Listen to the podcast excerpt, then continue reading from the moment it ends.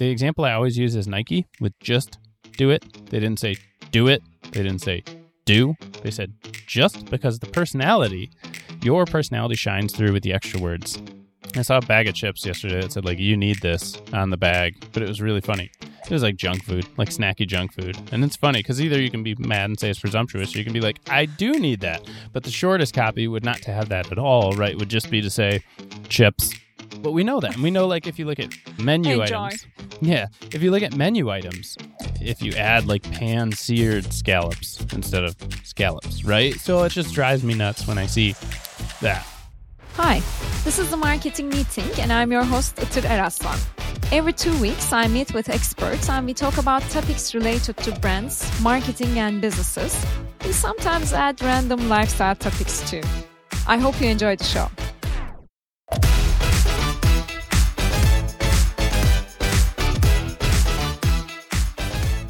Welcome to the new season of the marketing meeting. I had to give a short summer break, which turned out to be like a six month sabbatical break. But I was onto something and I had excuses because I was moving to New York City just to be closer to some experts like my guest today, James Laurain. James, welcome. Thank you. Thank you. New York, that's you're close, but you're still a few states away and a lake. If we are close in, in time zone, I right. feel that we are really close. Okay, that counts. That counts. I'll give you that. that counts too. Yeah. I would like to start by reading a small part from your LinkedIn bio. Oh, that's Is that okay? terrifying. All right, I guess so. Okay, so here's James in his own words. My dad always told me that the key to success was to surround myself with brilliant people, and I think he was onto something. I've done everything from medical device engineering to growing my B2B tech copywriting business from zero to six figures in less than a year, to leading the growth engine for an up and coming SaaS startup fighting against the status quo of crappy push notifications. and who knows what's around the next turn. Follow me for daily fun facts on random, occasionally gross topics. Sure. so, I'm in the last sentence, which is the daily fun facts random on random and occasionally gross topics. Mhm. I mean, someone, if the listener is following you on LinkedIn, they would relate to what I'm telling here, right? Yeah, yeah, they'd probably know. Uh, so then I would like to start with the fact that why and how did you decide to switch from medical device engineering to a copywriter? Uh, yeah. So I went to college for engineering, and the reason why is as an 18 year old, 17 year old, you have no idea what you want to do for the rest of your life. So my mom said, You're good at math and science, go be an engineer. So I said, Sounds good. So that kind of led me down that path. I started as industrial, switched to mechanical, and then electrical because I wanted something hard. If I'm paying so much for college, I may as well learn something that I know nothing about, right? So I did that. I became an engineer, magna cum laude, all that fun stuff. And the medical device part was just what jobs are available. Those are the jobs you take, right? So I worked at Stryker, who manufactures medical tools. Mm-hmm. And I did that for 10 years and I really didn't love it. Turns out I can do engineering. I did the higher levels of math and all the calculus 4 I really liked. I was good at physics. I enjoyed it, but I didn't actually like sitting in a cubicle all day and doing engineering work. So, but I thought I was kind of forced to. And then I also had an influence in my life who kind of made me fall in love with buyer psychology and people psychology and understanding how people tick and all that stuff. So jumping from engineering to I'll say a softer skill like marketing or something isn't very clear cut. So I actually was saved, I would say, by a salesperson who said, Do you like your job? And I said, I do. And she said, No, you don't. I think you would be better at sales. So she talked me into switching into electronic sales. So I did. And then I think some of that experience of one on one sending emails to buyers, seeing what works, what doesn't, understanding buyer psychology, and things like that kind of made me understand that I really like the marketing aspect almost more than the sales because I feel like it's a lot more hmm. psychology and a lot less relationship based. And when I say relationship based, I mean like not schmoozing people. So that kind of led me down the path of marketing. And then I will say, of all things, COVID probably gave life to my copywriting business because I was traveling for sales and all of a sudden COVID, no travel. So what do you do with the extra two to six hours you have per day that you would be driving? And that allowed me to spin up my copywriting business. I always tell people, you know, it's this tangled path in this road. And I've always hated the interview question of like, where do you see yourself in five years? Because it's total bullcrap. Like, nobody has any idea. And to pretend like you have an idea is silly, right? So I've learned to just enjoy the kind of bumps and twists and turns along the way because honestly, the path and the 10 years of work I didn't enjoy led me to where I am now, which I do. So it's kind of how that all started and spun up. Mm-hmm. You're like a copywriter for 10 years or more because you have a niche. So I wonder how did you find that niche? Because two years is a very short span of time. And then you sound like, and you act like a real expert on this area, which you are. Could you tell me about your niche specifically? Yeah. So the difference between a copywriter that earns very little and a copywriter that can earn very much. One cheat code to get you into the higher revenue threshold is to specialize. So the question is, how do you mm. pick that niche? How do you specialize? Some people do it by what they love. So I'm talking to a lady on LinkedIn. She loves pets. She's obsessed with pets. So being a copywriter for pet brands makes sense. She totally loves pets. She will spend her free time researching and not feel like it's research. Like that's great if you really enjoy it. The other thing though is what do you have that's so unique about you that other people can't really copy it easily? So for me that was the technical stuff. It was because I had an engineering background, and a lot of copywriters do not have engineering backgrounds. So that was kind of unique and stood out. The other thing is, you know, it's funny because you say two years is a short time, two years is a short time. But I had over a decade of experience trying to explain what I did at work, which was electrical engineering, to my non technical wife and her family. So, you know, we'd go around the dinner table and everyone would talk about their day and everyone was interested in whatever everyone else was talking about. And they'd ask me how my day goes. And I would say, I found out that like a motor controller circuit trip current wasn't tripping because of the capacitance in my probe. And everyone would be like, What are you talking about?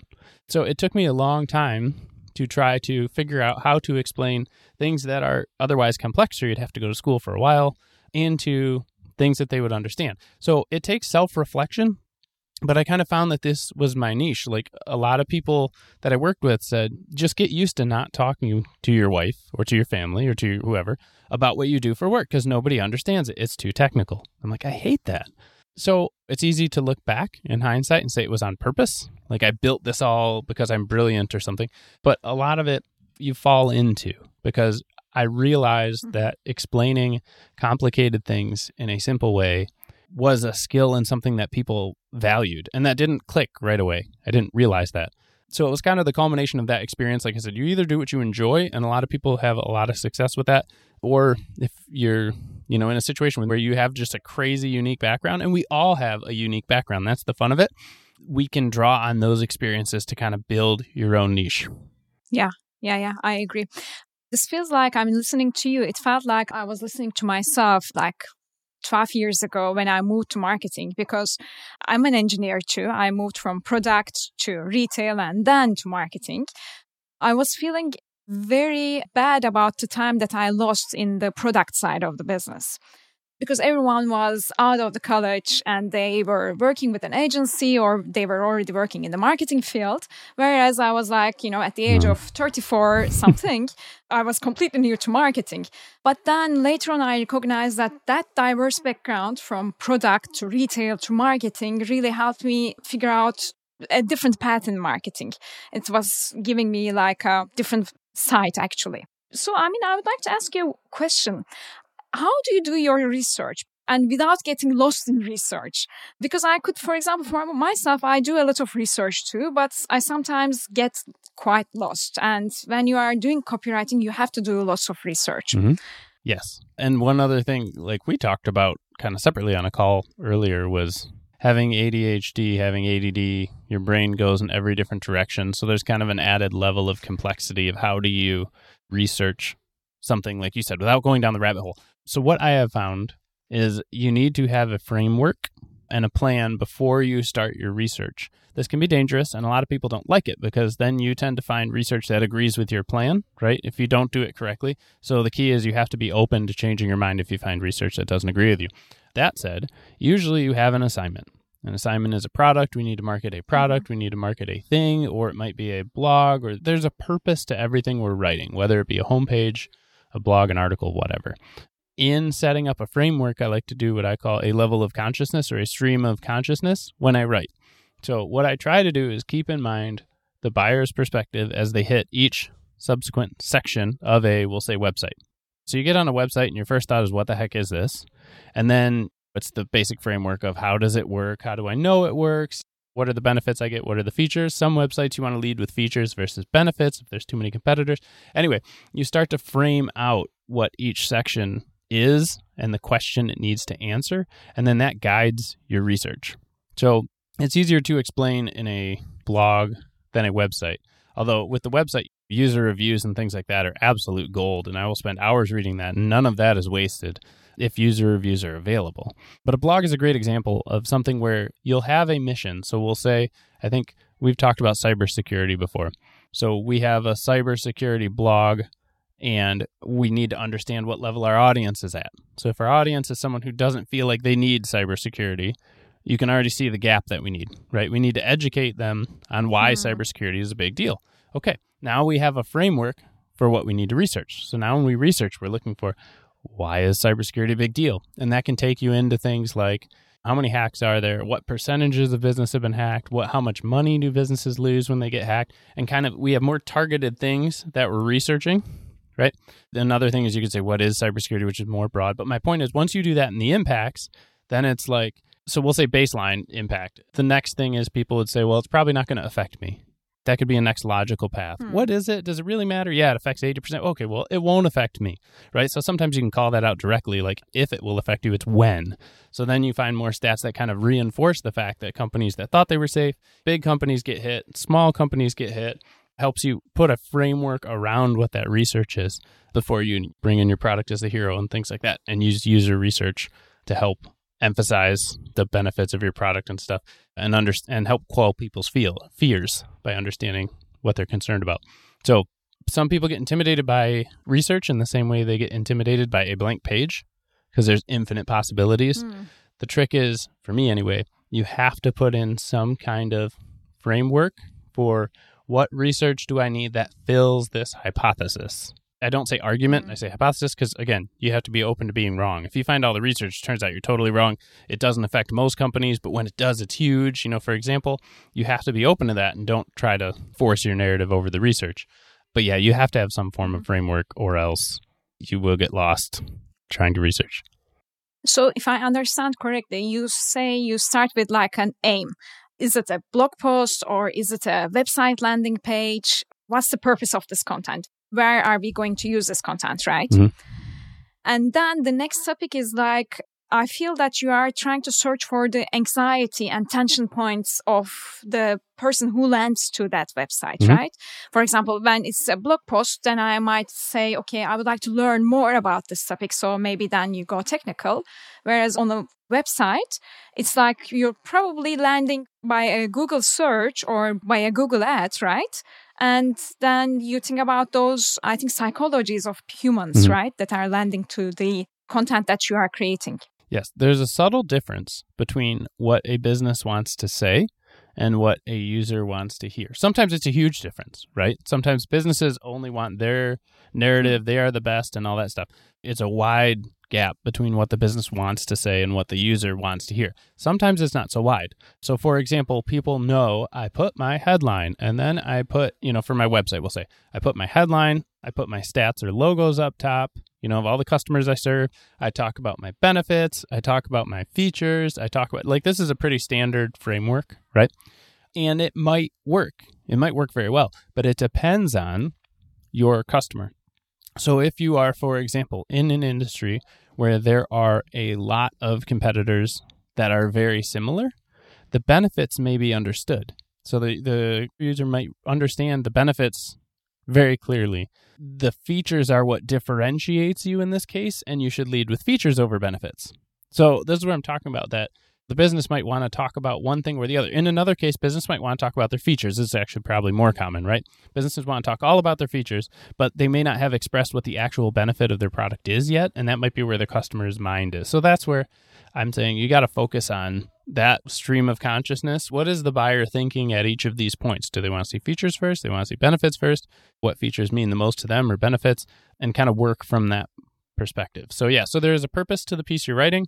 And it's important that we focus on what the buyer, what the customer, what the user is looking for themselves and not so much what we want to tell them. Mm-hmm. Let's say if I'm buying a TV, let's say, and I'm a TV buyer Mhm. and I landed on a site, would I be more interested in the benefits or the features? How would I know that? See, it's kind of an interesting one. And it depends on your product too.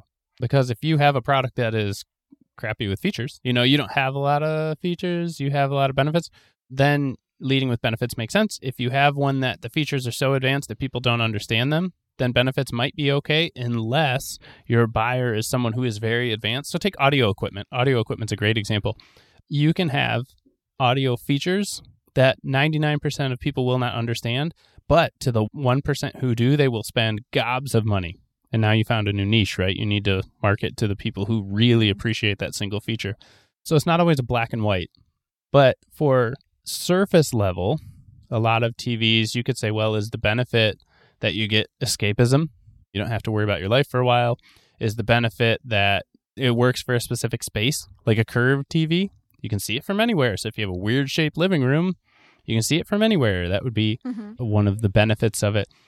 There's really a lot to explore, but it depends on the audience and the product that you have. TVs are a fun one because you can quickly get pulled into a cost battle where yours is the same as everybody else's.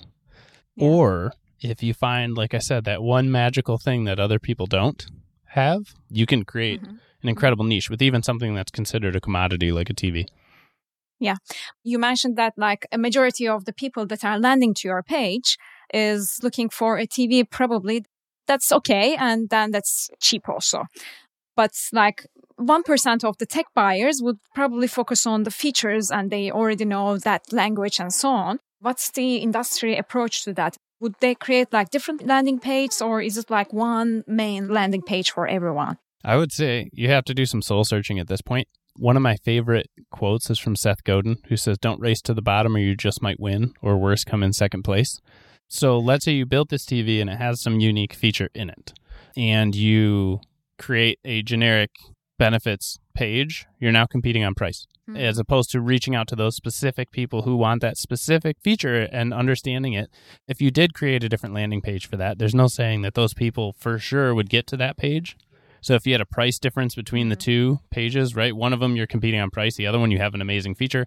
Now you've created this weird dichotomy where somebody might get on your page and find like, "Hey, wait a minute. I thought this was 2000 bucks and it's only 400 bucks, right?" So you can get into some slippery slopes. I think at that point you need to decide if you're going to be a Bose, if you're going to be a Klipsch, if you're going to be high end, or if you're going to be Sony, uh, and generally thought of as a less high end brand. So the TV one is really interesting because there's a lot more to it. And as a copywriter, these are the questions that I would be asking. What are we trying to do here? And you have to understand as a copywriter what are the features so you can go into the benefits of that feature versus a TV that doesn't have that feature, and then understanding if there's a market for it and things like that. So it's actually a really good example because it's typically a commodity space, but I don't actually own a TV. But I would, uh, I'm sure there are some out there. You don't? No, that's why I get stuff done. Like the Samsung had the QLED. So they had the LED that Ah, yeah. emphasizes the green, and I think our eyes have like twice the green receptors of any other color, and so the greens really pop, and you really notice it. That is a cool feature that can help you differentiate, and then on a price difference. So how do you find? Most Mhm. people don't care they want a TV. Some people that Yeah. picture quality really matters. So how do you talk about that? Gamers are another example of a really niche market. The most important thing for games, and again, I'm not a computer gamer, but I hear the most important thing for computer gamers is black, which sounds really weird. But it's hmm. because if you're playing this dark shooter game, like the last game I played was GoldenEye, which is amazing. If you're playing some dark shooter game and there's somebody hmm. around a corner, like if you have a Yeah. TV that's truly black, you can see the gray gun slide out from behind the corner and you know there's somebody there. If you have a TV that can't achieve pure black, then everything looks gray and you'll never see them coming. So it's what is that Yeah. niche? You know, the bright green group doesn't care about the pure black group. You watching a movie, do you really care about pure black? I mean, contrast, it looks nice, but you might care more about the green. and this is LED versus LCD and all that stuff. But you see what we did though? We talked about the feature, which is pure black, and then we talked about the benefit, which is you can see mm-hmm. the sniper behind the corner. That's getting to know your audience more than the Yeah. feature because it's you can see everybody. How can I see everybody? Well, because black on this TV is actually black. Shadows are different Yeah. From things. You can see things in the shadows, right? This is the part of the fun of it. You get to explore all of this as you're writing. So I think in that case, it's really important that you are also in contact with the brand that you are working a lot because I mean, those people can shorten the, because we came here by talking about research and how not to get lost in the research. I think in that sense, working really close with the brand might help, but it mm-hmm. might also not help because the brand people might be biased about in their own world, which you might not bring up the objective look. So, I mean, after you do the research, I'm going to jump into the type of content that converts. Because nowadays everyone is talking about templates, especially on LinkedIn. You see mm. that. I mean, you have to have a template. And once you have the template and you hook the person and then you're the king. What do you think about that? I think it really depends on what you're trying to accomplish for what template you have or use. So, one thing that's interesting, Unbounce did a study that found out that I think it was like they increased their conversion rate by 90% or 190%, something big, something really big by changing start your free trial to start my free trial. And I think it was actually like start your 30 day trial, start my 30 day trial. And the small change of the call to action, massive boost. All right. And then what happens? From your to my. Yep. Just changing it from second person to first person. But then what happened? Everybody and their mother who found that changed your to my, and now the playing field is level. Or take HubSpot. Like people use HubSpot cold email templates, and now it's to the point where you're like, at ah, that's a HubSpot cold email template. Like because you can start to tell, you can start to see through the templates. So I feel like templates are valuable for bringing really crappy up to mediocre and not sounding mm-hmm. rude but like a lot of people are in that really crappy space so so they can serve you a good purpose or be a good building block to get you to kind of where most other people are, templates do not take you to the exceptional. And again, for some people, that's fine. Mm-hmm. They're fine not being exceptional. Some people want that extra layer. And for that extra layer, you can't use a template to get you there. Maybe, at least not always, right? Yeah, I, I don't know that there are any good examples of like a template. I'd be interested if somebody has one, but of following a template that has just taken you to like amazing heights that nobody else has reached. Like if you think of every great advertising campaign or every great message or cold. I remember somebody reached out on LinkedIn and they're like, "Hey, I bet you have a lot of back pain. Do you have a lot of back pain? Because you like probably sit behind a computer all day." I'm like, "Oh my gosh!" Like maybe that was a template. But I haven't seen anything like that. I'm like, I do. And he's like, mm. Can I give you some tips? I'm like, Sure. And now he's actually an illustrator, and the guy just did illustration for my la- latest ebook. But it was like, how random of a reach out. But where is my HubSpot template saying, Ask people about back pain? Because they probably have it. You know, I'm like, What? Anyway, so I have not found yet where, again, anyone has taken a HubSpot template and made it into something that's like earth shattering because usually once the template gets released then so many people use it and it's kind of you can see patterns you know in canva when people are using canva because you're like oh yeah i've seen that clip art there too. You can see when people use the basic website builders and the basic you know it gets you to workable which again for some people is fine but it doesn't take you beyond workable. I think for LinkedIn it kind of works because I mean like most of the people out there are they're just new people writing something and then as you said I mean it's taking them from the crappy level to let's say not crappy but introduction level to the intermediate level let's say uh, by using a, adopting a template in that case. Yeah but still it's funny because i think the ones that if you take a new person and they post something so we'll say you know like uh, copy hackers wrote something about your copy should say you. Like you shouldn't say me you should say you. You hmm. should say you as much as possible. Don't talk about yourself talk about your customer right? Everything should be you you you. So people post something like that. I'm going to post a helpful copywriting tip. And I think they see marginal success and typically one or two likes or something. And then if they post something incredibly vulnerable about themselves, hi, I'm totally new here. I have no idea what I'm doing. I spent 10 years in engineering and absolutely hated life. And I kind of found this and I'm, I'm hoping to find a home here and some new relationships. And I've heard LinkedIn's awesome. That person would probably get like an insane amount of engagement by comparison, not using, you know, a generic, you know, everyone says just share tips about copywriting if you're a copywriter, for example. So it really yeah. does depend. Yes. And like I said, using, for example, I'm thinking we get, well, we used to, when we lived in the city, we got water, like the big jugs of water because the city water's nasty. Does that company need to have like an exceptional earth shattering website? Not really, because they're the only like water distributor in town. And when you need water, they just need to be findable. And you're going to search water in, I was in Kalamazoo. So you're going to search water in Kalamazoo and you're going to find the water company in Kalamazoo. Ta da! You don't need anything earth shattering. But with a lot of the companies we work with, they do need something a little bit different to stand out. You know, now there are two water guys in Kalamazoo. Oh no, how are you going to be better than that guy? And arguably, it's not with website content, but it's some other usability feature or something. But that's where we sit. So, yes, there are some people where a template works absolutely fine, and that's great, and it'll get you to mediocre. You know, you own a lawn care company. I don't care about your website, care about how my lawn looks. But for others that who don't want to settle or can't settle with mediocre, then yeah, you have to go beyond a template. Yeah, yeah. So you've done the research. You don't use too much of templates. You try not to use them because you have like your unique way. And then you mentioned something about ADHD. As a copywriter, how do you have ADHD and how do you deal with all the research and all the focused writing? How do you manage that? Yeah. So I actually have hyperfocus, which is really fun. So we talked about this a little bit. I've actually written about this that it's taken me 36 years, but I figured out how my brain works. So I have the ability to focus to a fault, which is cool. I joke that I bleed Adderall. I don't take it. But what I mean by that is if I'm engaged in something and I'm writing something and I'm focused on it, then my house could literally be on fire and it would take someone to physically pry me away from the computer for me to stop. So I can usually hammer out like blogs, ebooks, whatever in hours, like not days, because mm-hmm. again, you'd have to like kick me away from my computer to get me to stop. I don't have an office because I don't have a large house. I sit at the kitchen table and the kids are all around me and we homeschool and all that stuff. And I still get a lot done. And I know that other people can't do that. So I would say I got the best part of that world where I can focus really, really well.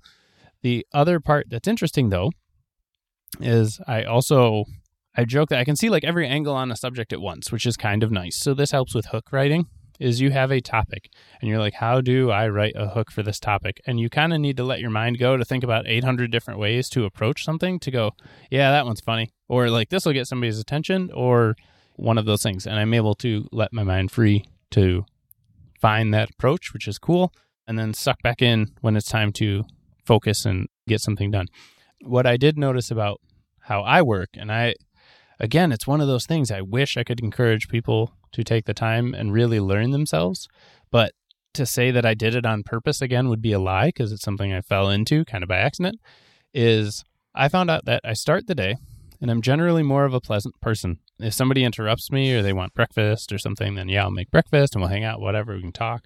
As the day goes on, I get more tunnel vision and I get more stressed and I get more anxious, all of those things and then I needed the last hour of the day. I call it my power hour, but four to five. Like I just need that time and nobody touch me and I just need to do what I need to do. What I've learned is I do squirrel after the next shiny object. So if I'm working on something and something else pops up, I start working on that next thing. And then somebody else asks me a request, I go work on that thing. And then somebody asks me something else, I go work on that thing. But what I don't do is I don't forget any of the things that I started. So what happens is I build this list mm. in my head, and like I said, it peaks around three, four o'clock, where like I've worked on 12 things, but I remember like the 11 that I still need to finish. Like, even though, yes, I bounced all over and I got halfway done with everything. And then I need that last hour of clean out. So, by understanding myself, I understand like, oh, if I actually recognize that I'm changing tasks when I shouldn't be based on priority, then I mm-hmm. need to stop. Or, like, I am able to relax if I can put it on a list and get to it the next day and set a reminder for myself to complete something the next day. But all of this has come through I wish I was saying purposeful introspection, but it's come through, you know, part of it by happenstance, part of it by learning, and part of it by observing myself. But I think a lot of mm-hmm. people can benefit from working better when they take a second and understand when do they feel the most stressed and why. When do they feel most creative and why? I'm a giant fan of making a routine, even if it's a stupid fake routine, to get you in a creative mood. To think when I put this band on and I'm sitting here with this lamp on, I am creative it kind of cripples you if you like go travel now and I'm in a hotel and I don't have that lamp or whatever. But like find what works for you and do that thing. Um, taking time to do that is really hard. Mm-hmm. And again, I'm not preaching because I did not do that well myself and fell into it by accident, which is awesome, but not repeatable, right? So yeah. I mean, I once read somewhere that those type of small as you mentioned, you know, just like an athlete who is getting ready for the race, if you have those small reminders of it to your brain that you need to focus now, it really helps either it can be a, like a scent that you burn or for me it's the headphones. When i put them on and there's like a very specific playlist which is like a list of five different songs that are turning back and back I, am focused and i can finish like i can work like for three hours and finish stuff. Hmm. so it's quite interesting to hear it from a person who has adhd and who has also five kids in the house. Yeah we juggle. Congratulations on that before we finish, I have one last question because we are approaching to the end of the year. Mm-hmm. Before we are exhausted with 2023 predictions, because probably we're going to read like a million of them in the next month. I would like to ask you not the predictions, but the things that doesn't work in copywriting and you think that it's going to evolve in the new year or should evolve? Well, all right. So first you mentioned a misconception. I think one misconception that I see everywhere all the time that drives me nuts is short copy works better. Like fewer words, better. Shortest, better. But it's everywhere and everybody preaches it. And every time I see it, I try to squish it. It first occurred to me when I was reading like scientific advertising and Ogilvy on advertising and some of the old classics. And they said, Would you ever have a salesperson in a room with someone and restrict how much they can say? That wouldn't make any sense, right? So it is they said long copy outperforms short copy every time and they were direct mail people and all that stuff right? I send this out i get a direct response to what i sent out which is like attribution that we can't really even get today. The example i always use is nike with just do it. They didn't say do it. They didn't say do. They said just because the personality your personality shines through with the extra words. I saw a bag of chips yesterday that said like you need this on the bag, but it was really funny. It was like junk food, like snacky junk food. And it's funny because either you can be mad and say it's presumptuous, or you can be like, I do need that. But the shortest copy would not to have that at all, right? Would just be to say chips. But we know that. And we know like if you look at menu Enjoy. items. Yeah. If you look at menu items, if you add like pan seared scallops instead of scallops, right? So it just drives me nuts when I see that. So one thing I've had clients say this headline's a little long, and I'm like, yeah, but does it work? Well, I feel like it should be shorter. Yeah, but why? Like, is it working or is it not working? So that's the one misconception I always have is it's not about short. You can be too long. You have to be just right. But the personality is where you can stuff in. You know, when you have extra words is where you stuff in your personality. So I shouldn't say extra words, but the words you need to do it. So that would be a misconception. What does the future hold for copywriting? I think similar to the templates, right now we are seeing the explosion of AI artwork, right? And so people are saying now the creativity is you mm-hmm. have to give it a prompt. But sometimes you just want like a specific thing. Like the AI artwork can make you, I want a mushroom with sunglasses on. Great, I have a picture of a mushroom with sunglasses, but it doesn't look kind of like I want it to look. Instead of being grayish, I want it a little more brownish. Instead of this, I want that. And I can't really describe it, but I kind of need something that's a little more there are these conversations. I think of we just worked with that illustrator on the ebook. In some places, I'm like, I don't know what I want, but I know I don't want this. You know what I mean? Like there's something that's irking me, like ah, and I can't put my handle on it. So that is where you could either say that's good enough, in which case you'd use the AI artwork, right? Well, because it's more of like, oh, this is fun but I don't have like a vested interest in it being exactly the way I want. Or you could struggle with it for a long time and be like, I'm going to try to figure out how to get you to make this more brownish. And I could type in brown, and then it turns out way too brown. and like, less brown, light brown, mildly brown, you know. Or you go work with an illustrator who might even use the AI as part of his mm-hmm. tools, but has the experience to know, like, okay, I'm going to put a filter on this or something to get you the right color you're looking for.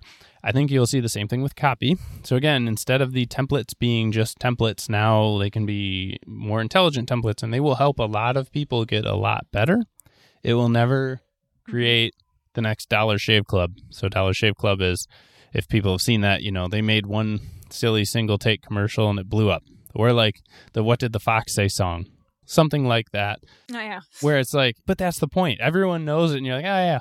Because I think to some point AI converges, it's like this works, and then everything focuses on this works until it stops working.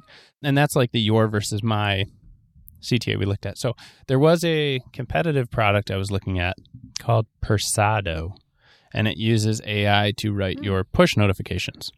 So again, you might start getting push notifications that are better than you would have sent. Or they use industry lessons of if you say, click back to checkout. So let's say you abandon cart. You buy something and then you leave, and then you get a note saying, "Hey, don't forget, there's something in your cart." Do you say, "Hey, don't forget, there's something in your cart," or do you say, "You forgot something in your cart," or you say, "You left something behind," or "Don't forget this thing in your cart," or "Do you want to finish?" Your... There's a million possibilities. What one works best? So we set up a big experiment if you're AI, and you test all these responses of what people respond to, and you decide this is the best one.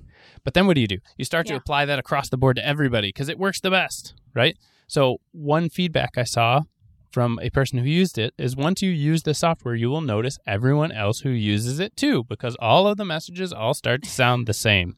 So, yeah, because everyone is doing a checkout cart and they are sending the same scenario email and they are selling the same stuff. yeah, but you'd never get I'm trying to think of like a ridiculous example and but you'd never get like the truly nuts out of the box, out of the blue response. So, but again, if I'm the water guy in Kalamazoo, I don't care because all I need is a I need something to send somebody to say, "Hey, it's time to get your water this week." And I don't care if it's it's time to get your water this week or feeling thirsty or whatever. I just need you to get your water and come in. So for those companies, that will be fine. Where it should scare copywriters is if there's nothing unique about you and of yeah. course, there, I say that there is something unique about every person, right? But if you haven't discovered it, and if you're not focused on it, and if you're not focused on the right customers who care about that, and again, don't fight customers to try to make them into someone who cares. You have to find people who care.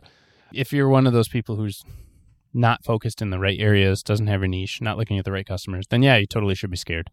If not, then you can fast track yourself into being the creative director, right? And manage the tools that are being used under you. Realize, oh, they're probably sending this to everybody. I'm going to change it. And here's how I'm going to change it. Be more strategic in your thinking. So I think it was a push and why I accepted a position and moved up to a head of growth. You know, I, I still do copywriting, but why I moved up that position is because I saw the value and, ooh, I need to get more strategic.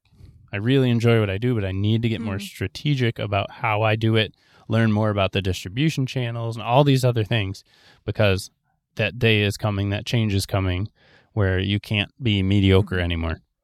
Yeah. Yeah. I feel like there is a pendulum of, you know, they always say about, let's say, for example, marketing. It's about art and science and the good balance about art and mm-hmm. science, which I used to hate that terminology. But now I love that terminology because I mean, that balance has been lost to the science part of it, which everyone is trying to do. Things with AI, time management, data management, which people say data management, but I don't know what they do with that much of data. but the thing is that we need to have a little bit more creativity and artistic approach to things. Mm. I think that part is kind of missing. What I feel on the last one year, especially, is that everything is feeling so automized, although maybe it's out of the hands of a person, but it looks automized. I feel that I would like to see more of the creative work that's been done, which comes to the point, okay, marketing is also about art. Mm-hmm. It's not only about science. Yeah. Thanks a lot for all of these. Yeah. Would you like anything to add? Oh, I was just going to say what I think is the most fun between art and science lies experimentation.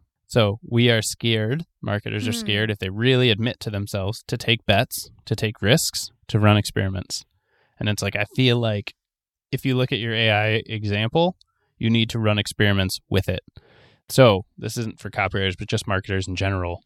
Like we need to mm-hmm. run and do more experiments, big risks, getting big payouts because there are so many options. There are so many things competing for people's attention. There's so many other things to distract anybody at this point. Literally in your pocket, you can do whatever you want play a game, watch a movie, whatever. You have to be unique because if you use the AI tools at this point, you're just kind of blending with everybody else who also is. Thanks so much for the time. Yeah, thank you. And thank you for helping me out to get back to the season. I hope not to give any other break because as they say, you know, with content, you have to be consistent. It's quality, but it's also quantity and so on. But I hope the quality of this podcast is, uh, especially on the sound side, uh, will be much better than the others. Thanks a lot for the time, James. Awesome. Well, thank you very much.